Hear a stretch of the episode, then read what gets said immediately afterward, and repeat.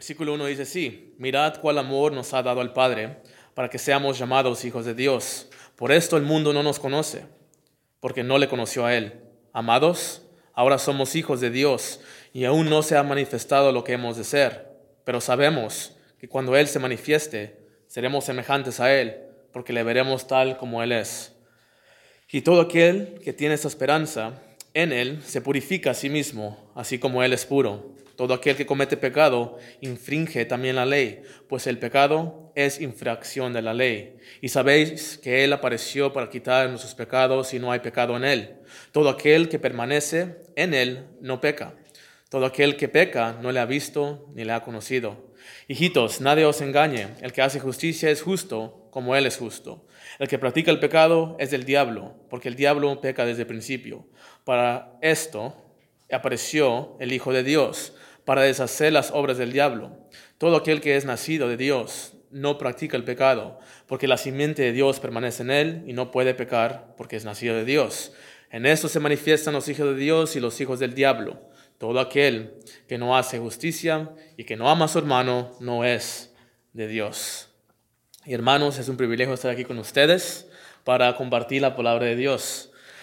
Todos, hermanos, posiblemente hemos escuchado en un tiempo de una persona a otra decir, Cristo murió por mí. Christ gave his life for me. Cristo murió por mí. La persona que dice esto confiesa y proclama que Cristo murió por sus pecados. Por tanto, la persona le llama a Cristo mi Salvador, mi Redentor, o dicen Cristo es mi salvación. Pero, ¿qué pasa, mis hermanos? si tal persona que dice, Cristo murió por mí, se deleita en su pecado? ¿Qué pasa si esa persona que confiesa que Cristo murió por él o ella se deleita en su pecado y no se santifica? ¿O no hay purificación en su vida? Tal persona hace su profesión de fe, pero su vida demuestra algo diferente. ¿Acaso Cristo realmente murió por tal persona? ¿Cómo podemos saber, hermanos, bíblicamente, si Cristo murió por tal persona? Esta noche, exactamente eso estaremos mirando. Y por eso el título es una interrogativa, es la pregunta, ¿Cristo murió por mí? ¿Has Christ died for me? Eso es el título. ¿Cristo murió por mí? Primero, unos pueden decir o pensar, no se puede saber porque la salvación es personal. Y no se puede saber si realmente Cristo murió por alguien. Unos pueden decir, es que eso es entre Dios y la persona. O es que solo Dios conoce el corazón de la persona y nosotros no podemos saber. Aún alguna persona puede confesar, es que yo siento a Dios en lo más profundo de mi corazón, entonces tiene que ser verdad que Él murió por mí porque yo lo siento. Pero si solamente está la confesión, Cristo murió por mí, no hay santidad, y la persona permanece en el pecado, ¿acaso Cristo murió por tal persona? Creo que el punto de ese estudio ha quedado claro. Ahora, ¿quién nos dirá la respuesta? ¿Quién nos va a decir cómo sabemos si Cristo murió por mí o no? En esta noche tomemos las palabras del apóstol Juan. y veamos lo que él dice acerca de todo esto. ¿Y por qué las palabras de Juan el apóstol son de suma importancia? ¿Por qué, hermanos? Porque él fue un testigo del Señor Jesús. Él caminó con Cristo y vivió con el Señor. Primera de Juan del 1 Primera de Juan capítulo 1 del 1 al 2 dice lo que era desde el principio, lo que hemos oído, lo que hemos visto con nuestros ojos, lo que hemos contemplado y palpado en nuestras manos, tocante el verbo de vida porque la vida fue manifestada y la hemos visto y testificamos y os anunciamos la vida eterna, la cual estaba con el Padre y se nos manifestó. Juan es un testigo que caminaba al lado del Señor Jesús. Él es un apóstol escogido por el Señor. Y lo que él quiere hacer con esa carta es afirmar y establecer bien a los cristianos, que ellos puedan entender que como creyentes tienen la vida eterna, y como creyentes sus pecados han sido perdonados, y que ellos como creyentes, pueden saber con certidumbre que han nacido de nuevo y que son hijos de Dios. Y porque ahora son cristianos y Cristo ha perdonado sus pecados, en la vida del creyente debe de haber una conducta santa. Debe de haber una conducta en donde la persona se aparta del pecado. Y en el capítulo 3, Juan nos demostrará por qué el creyente no puede vivir en pecado o continuar en pecado. Vamos a ver en el capítulo 3 por qué el creyente no puede vivir en pecado o continuar en pecado. Y vamos a leer el versículo 4 y el versículo 5. Todo aquel que comete pecado infringe también la ley, pues el pecado es infracción de la ley. Y sabéis que Él apareció para quitar nuestros pecados y no hay pecado en Él. El primer punto, hermanos, es el que continúa en pecado. Ese es el primer punto. El que continúa en pecado. En el versículo 4, el que continúa en pecado. Juan comienza diciendo en el versículo 4, todo aquel. Y esto se refiere a una cierta persona. Y Juan nos dice que esta cierta persona, ¿qué es lo que hace? Comete pecado. Todo aquel que comete pecado. Y en realidad, pues, cada uno de nosotros somos pecadores. Cada persona que comete un pecado infringe la ley, ya sea creyente o no. El pecado es infracción de la ley, como dice el versículo. Todos somos pecadores, la Biblia es muy clara. Pero aquí Juan no se refiere a una persona que solo comete un solo pecado. Juan aquí está escribiendo a una persona que practica el pecado de una manera deliberada. No se refiere aquí a todos como pecadores, aunque somos todos pecadores, aquí se está refiriendo a una cierta persona, a una persona específica que comete pecado de una manera deliberada, continúa en su maldad. Él nos habla de una persona que habitualmente comete pecado. Esa persona continúa y persiste en el pecado. ¿Cómo, ¿Cómo, pues sabemos que Juan está hablando de una persona que practica el pecado y no de cada persona que comete un acto de pecado? Porque hay un contraste, hermanos, entre el versículo 3 y el versículo 4. Leamos el versículo 1 al 3. Mirad cuál amor nos ha dado el Padre para que seamos llamados hijos de Dios. Por esto el mundo no nos conoce, porque no le conoció a Él. Amados, ahora somos hijos de Dios y aún no se ha manifestado lo que hemos de ser, pero sabemos que cuando Él se manifieste seremos semejantes a Él porque le veremos tal como Él es. Y todo aquel que tiene esa esperanza en Él se purifica a sí mismo, así como Él es puro. Aquí tenemos a una persona que cree que un día el Señor Jesús regresará. Por tanto, Juan dice que el que tiene esa esperanza se debe de purificar, debe de apartarse del mal en pocas palabras, Juan dice que si una persona dice, yo creo en la segunda venida del Señor, que un día Él nos llevará con Él y estaremos con Él para siempre, Juan dice que la persona va a demostrar su fe con su vida y tal persona se apartará del mal. Y en el versículo 4, Juan comienza diciendo, todo aquel que comete pecado. Juan de nuevo usa esta frase, todo aquel, pero ahora hermanos, no dice todo aquel que tiene esa esperanza. Ahora dice todo aquel que comete pecado. Si ven la gran contraste aquí, por un lado Juan describe a una persona que desea mantenerse limpio de la maldad y desea purificarse, así como su Señor. Pero aquí ya no miramos eso. Ahora vemos que Juan describe a otra persona y cómo la describe todo aquel que comete pecado. Vemos aquí que Juan tiene a dos personas en mente, pero con dos vidas muy diferentes. Uno se purifica y otro practica el pecado. Por tanto, no se refiere a cada persona que comete pecado aquí, sino a aquella persona que sigue en pecado sin refrenar su conducta. No hay stop signs para esa persona. No hay luz rojas. Esa persona sigue en su pecado. La palabra aquí cuando dice todo aquel que comete pecado significa practicar. Como dije, esa palabra significa practicar y denota una acción voluntaria sin refreno. O sea, no para de hacerlo. Es algo que practica. Juan mismo usa la misma palabra en el versículo 8. Leamos el versículo 8. El que practica el pecado es el diablo.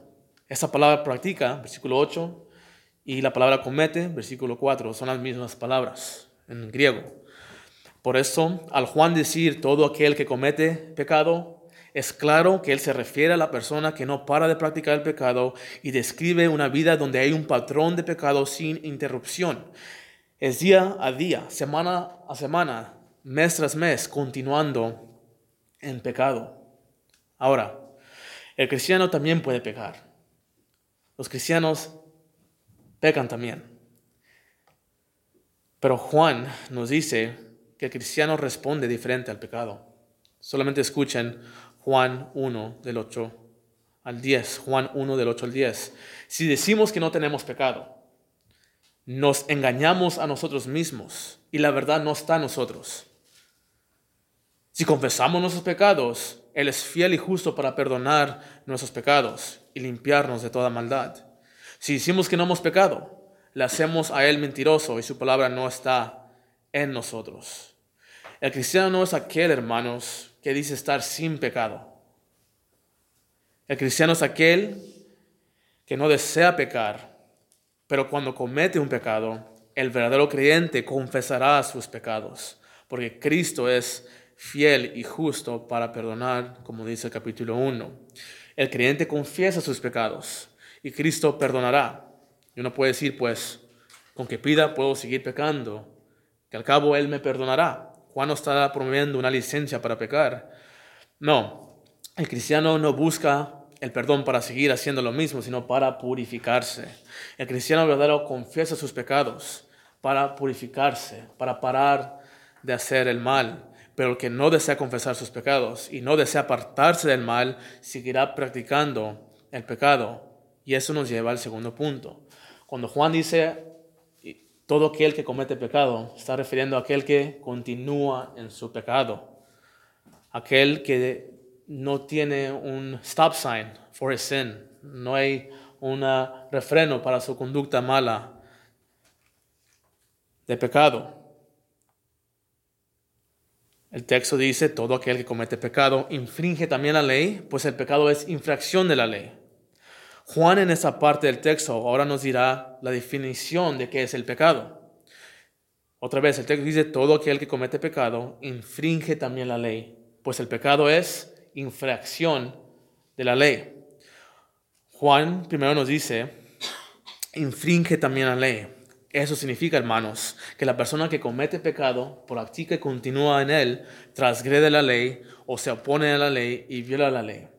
Esa persona sabiendo que ley, va en contra de lo que Dios dice y lo que ha revelado en las escrituras. El texto sigue diciendo, el pecado es infracción de la ley. La palabra pecado es la palabra amartía y significa miss the mark or the target, errar al blanco. Un ejemplo para mejor entender esto es, ah, piensa como si uno estuviera tirando uh, dardos. Ah, y la persona le cierra su objetivo, que es el mero centro.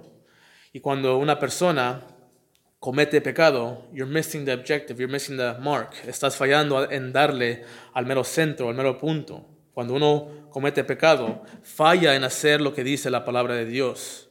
Tal persona cuando comete pecado, quebra lo que está escrito en la palabra, viola la palabra de Dios. En una Biblia en inglés, ESV dice, everyone who who makes a practice of sinning also practices lawlessness. Sin is lawlessness. Pecar es vivir sin ley. La persona que Juan describe se opone a la ley a sabiendas, entendiendo el mal que hace, y en vez de confesar y purificarse, permanece en su pecado.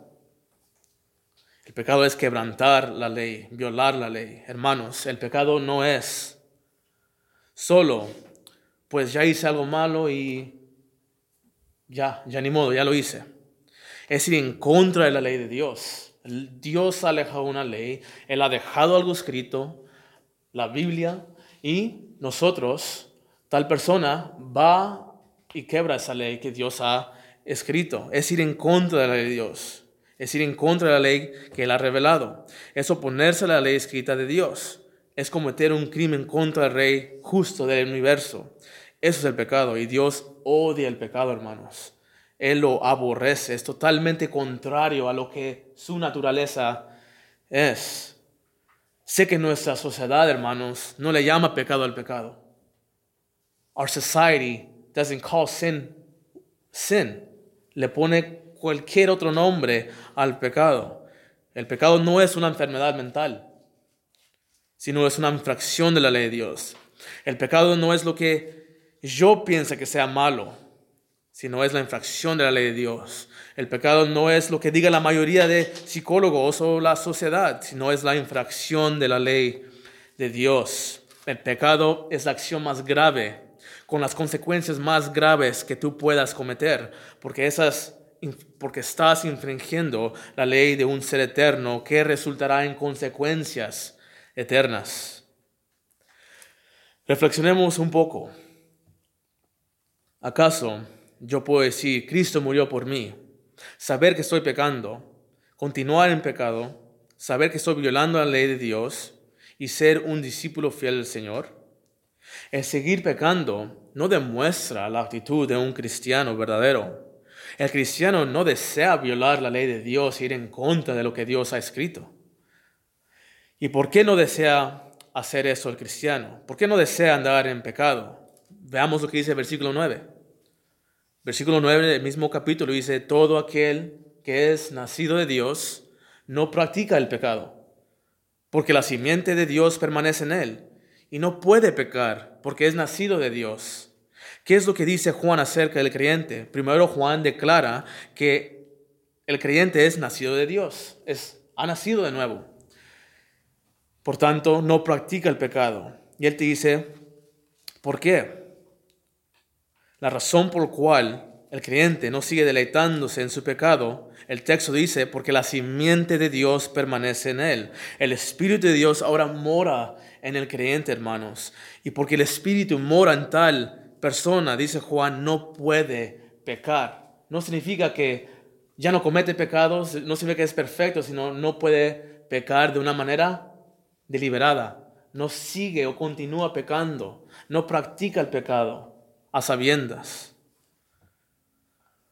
El Espíritu Santo mora en tal persona, por tanto no puede seguir deliberadamente en pecado, no puede pecar, porque es nacido de Dios, tiene una nueva naturaleza. Dios ha cambiado los deseos, los pensamientos de tal persona. Ahora, el deseo del que ha nacido de nuevo es obedecer la palabra de Dios. El creyente, hermanos, ya no desea o no busca, ah, no se deleita, no encuentra placer en el pecado, porque ha sido transformado por dentro. Y sus deseos hacia la palabra escrita de Dios no es infringir, o cometer infracción, sino obedecer la ley de Dios, amar la ley de Dios, seguirla y guardarla en su corazón. ¿Por qué más el cristiano no desea seguir pecando? Porque entiende, hermanos, el propósito por lo cual Cristo apareció, versículo 5. Primer punto, el que comete pecado, hemos visto, Acabamos de terminar el segundo punto, ¿qué es el pecado? Y este tercer punto ahora es el propósito de Cristo, o la razón por la cual Cristo apareció. Leamos el versículo 5, hermanos. Dice así, y sabéis que Él apareció para quitar nuestros pecados y no hay pecado en él. El creyente sabe, Juan comienza diciendo, y sabéis. ¿Y qué es lo que el cristiano sabe o conoce? La razón, hermanos, y el propósito por la cual Cristo entró a este mundo. La razón por la cual Cristo se encarnó y vino a esta tierra. Esto es algo fundamental que cada creyente debe de entender. Esto no es algo misterioso para nosotros. No es que la Biblia sea muy implícita en esto. El Antiguo Testamento anuncia su venida y su razón. El ángel que se le apareció a José María anuncia el propósito de Cristo cuando le dice a María cuál será su nombre. Cristo mismo nos dice la razón. Y Juan aquí les dice a los creyentes, y sabéis, ellos no están ignorantes, hermanos. Ellos entienden. They know the reason why Christ came to this earth. Ellos no están ignorantes a tal cosa, sino entienden con claridad la razón por la cual el Señor tomó naturaleza humana. El creyente conoce la razón por la cual Cristo colgó en esa madera, en ese madero, y sufrió esa muerte de cruz. El texto dice que el creyente sabe que Cristo apareció para, ahí está el propósito, la palabra para, quitar nuestros pecados nuestros aquí, nuestros pecados se refiere a los pecados de los escogidos. Juan, unos, un capítulo antes, capítulo 2, versículo 2, dice, y Él es la propiciación de nuestros pecados. Cristo es la persona por la cual Dios perdona nuestros pecados. Y esa es la razón primordial por la cual Él dejó su trono y caminó al lado de los hombres o entre los hombres. Ahora, hermanos, Cristo no vino a quitar todos tus problemas. Cristo no apareció para quitar todo tipo de sufrimiento. Él no vino para quitar toda la pobreza. Pero si hay algo, hermanos, que el Señor nos quita. Y es seguro que lo hace si uno se arrepiente y pone su fe en Él. Él apareció para quitar nuestros pecados. Dios nos ha perdonado a través de Cristo. El texto aquí no dice que Él apareció para que sigas pecando. That is not what the text says. O para que sigas violando la ley. El texto no dice que Él apareció para que sigas deleitándote y dándole de comer a tu carne. Él vino a quitar nuestros pecados. Y esto, hermanos, es algo tan contradictorio. El decir, el Señor murió por mí. Cristo en la cruz dio su vida por mis pecados. Yo tengo una relación personal con Cristo, pero demuestro una vida llena de pecado. Esas dos cosas no hacen clic. Una persona que diga esto y demuestra una vida llena de pecado, sin arrepentimiento, y una vida que se opone a la razón por la cual el Señor apareció para quitar nuestros pecados, pero vivo en pecado, vemos que Cristo vino a quitar nuestros pecados. Y si yo soy de Cristo, pero mi vida está llena de pecados, son dos cosas que no hacen clic. No hay un acuerdo entre dos cosas, son dos cosas totalmente contrarias. ¿Qué te dice de la confesión de tal persona? Vivir de esa manera es no saber el propósito de Cristo, es estar ignorante del Evangelio mismo, es no entender por completo the gospel el, Evangelio mismo. No hay algo que se opone, perdón, esto, vivir de esa manera es no saber el propósito de Cristo, es estar ignorante del Evangelio mismo, es no saber la razón por la cual Cristo apareció, y no solo esto, pero miremos lo que continúa diciendo el texto. Vemos aquí, hermanos, que la razón por la cual Cristo vino es para quitar nuestros pecados. Y si alguien confiesa que Cristo murió por tal persona, pero vive en pecados, ¿qué demuestra? Que no entiende la razón por la cual Cristo vino. Y la razón primordial por la cual Él vino es para quitar nuestros pecados, para perdonar nuestros pecados. Y la persona que diga esto y viva de esta manera no conoce el Evangelio mismo. Pero también después el texto dice, hermanos, el texto sigue diciendo, y no hay pecado en él. Y esto se refiere a la naturaleza del Señor Jesús. This, this talks about his nature, how he exists. Esto se refiere a la naturaleza del Señor. Esto significa que en Cristo no hay maldad y no hay pecado en Él. No hay algo que se opone a la voluntad de Dios en Cristo. La naturaleza del Señor es sin pecado. Eso no significa que Cristo solamente era una buena persona o que Cristo era la persona más buena que ha existido, aunque es verdad, pero no solo significa esto, más bien que Él fue el único ser que ha perfectamente vivido una vida en esta carne y que hizo todo como Dios le mandó y que en todo lo que Él hizo, Él agradaba a Dios en cada momento de su vida en los 33 años que Él vivió en esa carne. Tú y yo no podemos entender eso de una manera práctica, porque todos los días tú y yo, hermanos, pecamos. Tú y yo no conocemos esta vida aparte del pecado. el pecado es algo de todos los días, pero Cristo en todos sus días no cometió pecado. Por tanto, ah, no conocemos esa vida fuera de pecado. Nuestros pensamientos, intenciones, nuestras palabras, todo nuestro ser es pecaminoso. Pero todos los pensamientos de Cristo eran perfectos. Todos sus motivos e intenciones eran perfectas. Todo su ser fue perfecto. El ángel en Lucas capítulo 1 le llama a Cristo el ser santo que había de nacer de María, the Holy One. Pedro en Hechos 3 le llama el santo y el justo. El ángel y Pedro hablan acerca de la naturaleza impecable del Señor. En Juan 8, Cristo les dice a los fariseos, ¿quién de ustedes me prueba que tengo pecado? Y no hubo respuesta de ellos. Herodes y Pilato no encontraron algún mal en él. Y aun cuando fue maldecido, no hizo lo mismo hacia sus enemigos. Cristo tomó forma humana, pero el pecado no fue encontrado en él y fue obediente hasta la cruz. La persona que dice conocer al Señor, Cristo murió por mí, pero permanece en pecado, no conoce la naturaleza impecable del Señor Jesús no conoce la persona de su Salvador. Él no conoce la razón por cual vino el Señor para quitar nuestros pecados, ni su naturaleza. Son dos cosas esenciales que cada creyente verdadero debe saber claramente. El profesar a Cristo, pero no saber la razón de su primera venida o no conocerle a Él es igual de no haberle conocido. La persona ignora el Evangelio mismo, la razón, la persona no conoce a Cristo sin pecado, no hay pecado en él, pero la persona dice, Cristo murió por mí y sigue pecando. That's three strikes you're out.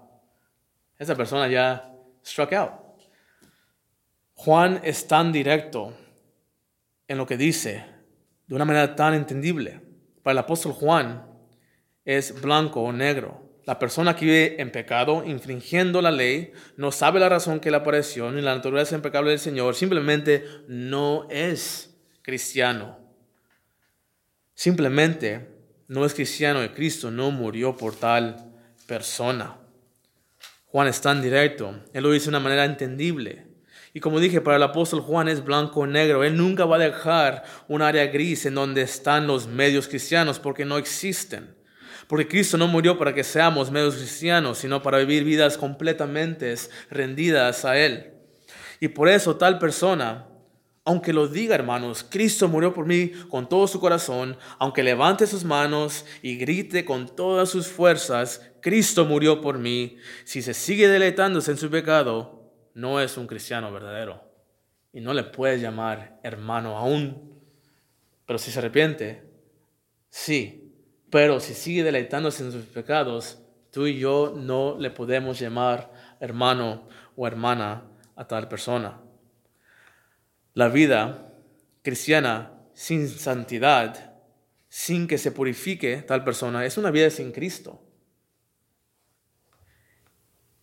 Y es que hemos llegado al punto que el cristiano, que pensamos que el cristiano se identifica con cuántas veces va a la iglesia o con cuánto tiempo ha estado atendiendo una iglesia. O qué tan fuerte ora, o qué tanto da diezmo, o que si habla en lenguas o no, o si ayuna o no. Esas no son cosas por las cuales debemos de identificar a un cristiano o no. Juan nos dice que debe haber santidad en la vida del cristiano. Mira lo que sigue diciendo Juan en el versículo 6. Todo aquel que permanece en él no peca. Todo aquel que peca no le ha visto ni le ha conocido. Una vez más, Juan usa esta frase, todo aquel, para identificar el creyente verdadero. Dos personas diferentes. El que permanece en Cristo, por tanto, no peca. Y dijimos que no es perfección, sino a modo de hábito o continúa practicando el pecado. Y tienes a la otra persona, todo aquel que peca de una manera continua, continua, no le ha visto ni le ha conocido. conocido. Juan es claro, la persona que practica el pecado, aunque grite y diga Cristo muere por mí, ¿es cristiano o no? No es cristiano. Juan dice no le ha visto ni le ha conocido, o sea, no sabe quién es Él, ni tiene una relación con Él, ni Dios con Él. Esa persona puede pensar que es cristiana, pero no lo es. Y hay muchas personas engañadas, pensando todas sus vidas que son fieles seguidores del Señor, pero al fin se darán cuenta que Dios nunca os conoció. Y Él dirá, apartaos de mí, hacedores de maldad o iniquidad. Y por eso miremos este último punto, hermanos, del apóstol Juan, en el versículo 7.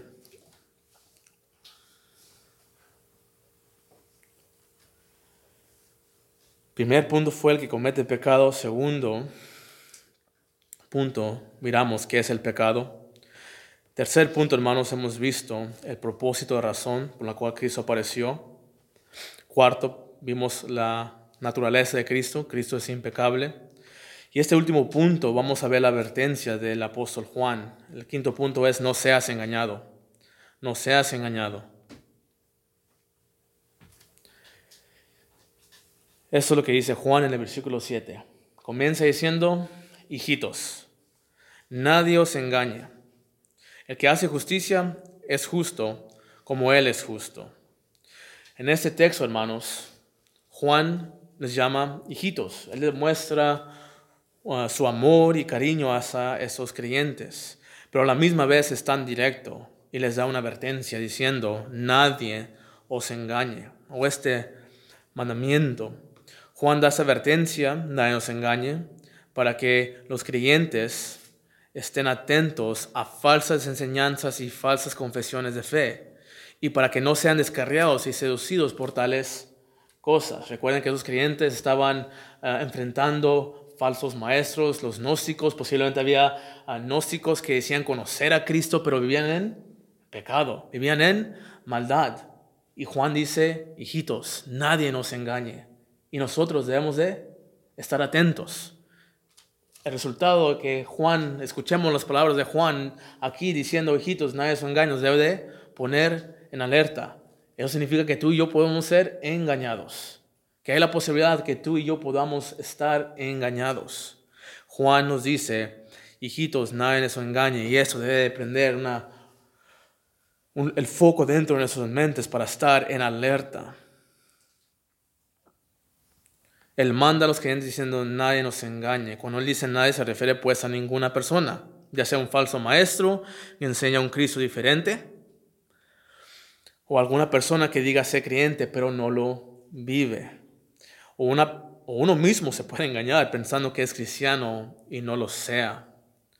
Un predicador dijo que la peor cosa que le puede pasar a alguien no es que sea un inconverso, eso no es lo, la peor cosa que te puede pasar, ser un inconverso.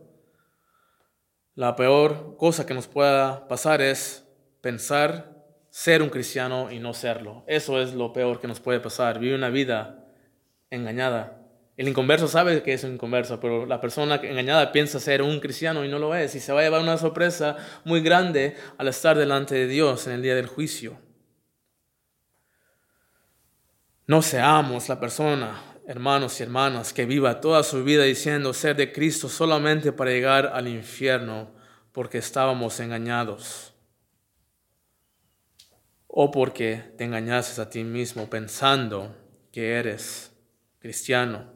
Uno, hermanos, debe de mirar su vida y preguntarse, ¿qué dice mi manera de vivir? ¿Qué dice mi manera de vivir acerca de mi confesión de Cristo? What does my life say about my confession of Christ, my relationship with Christ? ¿Qué dice lo que practico acerca de mi relación con Cristo? Si tú vives nadando en pecado, if you live swimming in your sin y no hay un arrepentimiento verdadero, no hay santidad, te engañas a ti mismo. No eres cristiano y no eres de Cristo. Debemos de tener cuidado de falsas profesiones. El cristiano no debe decir, eso no me puede pasar a mí, porque ya estamos comenzando con el pie equivocado ahí. Esa es la idea peor que puede entrar en nuestra mente. Si Juan nos dice, hijitos, nadie os engañe, Si el primer pensamiento que ve en nuestras mentes, eso no me puede pasar a mí, ya estamos mal desde ese momento. Debemos estar en alerta. Por tanto, examina todo cristiano, examina todo cristiana, todo lo que escuches, cada profesión de fe, examínalo y compáralo a la palabra de Dios. No dejes que nadie te engañe, porque si alguien te engaña, no tendrás la vida eterna con Cristo y hay graves consecuencias. Es el infierno. Mira lo que dice el resto del texto. En el versículo 7, hijitos, nadie se engañe, el que hace justicia es justo, como Él es justo, dice el texto. El texto dice que el creyente verdadero vivirá haciendo justicia, practicando justicia. Él reflejará el carácter justo de su Señor. El hábito del creyente verdadero, hermanos, no es practicar el pecado, sino practicar la justicia. El creyente verdadero también se deleita, pero no en el pecado, sino se deleita en hacer justicia. Porque su Señor es justo, porque su Señor es puro, también Él se va a purificar. ¿Sabes por qué tú debes de andar en santidad? Porque tú, hermano, Tú sí conoces a Cristo, porque tú no ignoras la razón por la cual Él apareció, porque tú sabes que Él apareció para quitar tus pecados. Y tú conoces su naturaleza, tú conoces, hermano, que no hay pecado en Él. Y porque sabes que no hay pecado en Él, tú te quieres parecer más a Él. Y porque tú sabes que Él fue clavado por los pecados, y porque sabes que Él es sin pecado, tú deseas parecerte a Él y no ponerte la razón por la cual Él vino a este mundo. Por tanto, haz justicia, purifícate, camina en santidad. Leamos lo que dice el versículo 8 al 10, por favor. Versículo 8. El que practica el pecado es el diablo. Juan ya lo ha dejado muy claro. El que sigue practicando el pecado, aunque diga Cristo murió por mí, no es de Cristo sino a quién le pertenece. Al diablo, dice Juan. El que practica el pecado es del diablo, porque el diablo peca desde el principio. Esa persona está pareciendo más al diablo.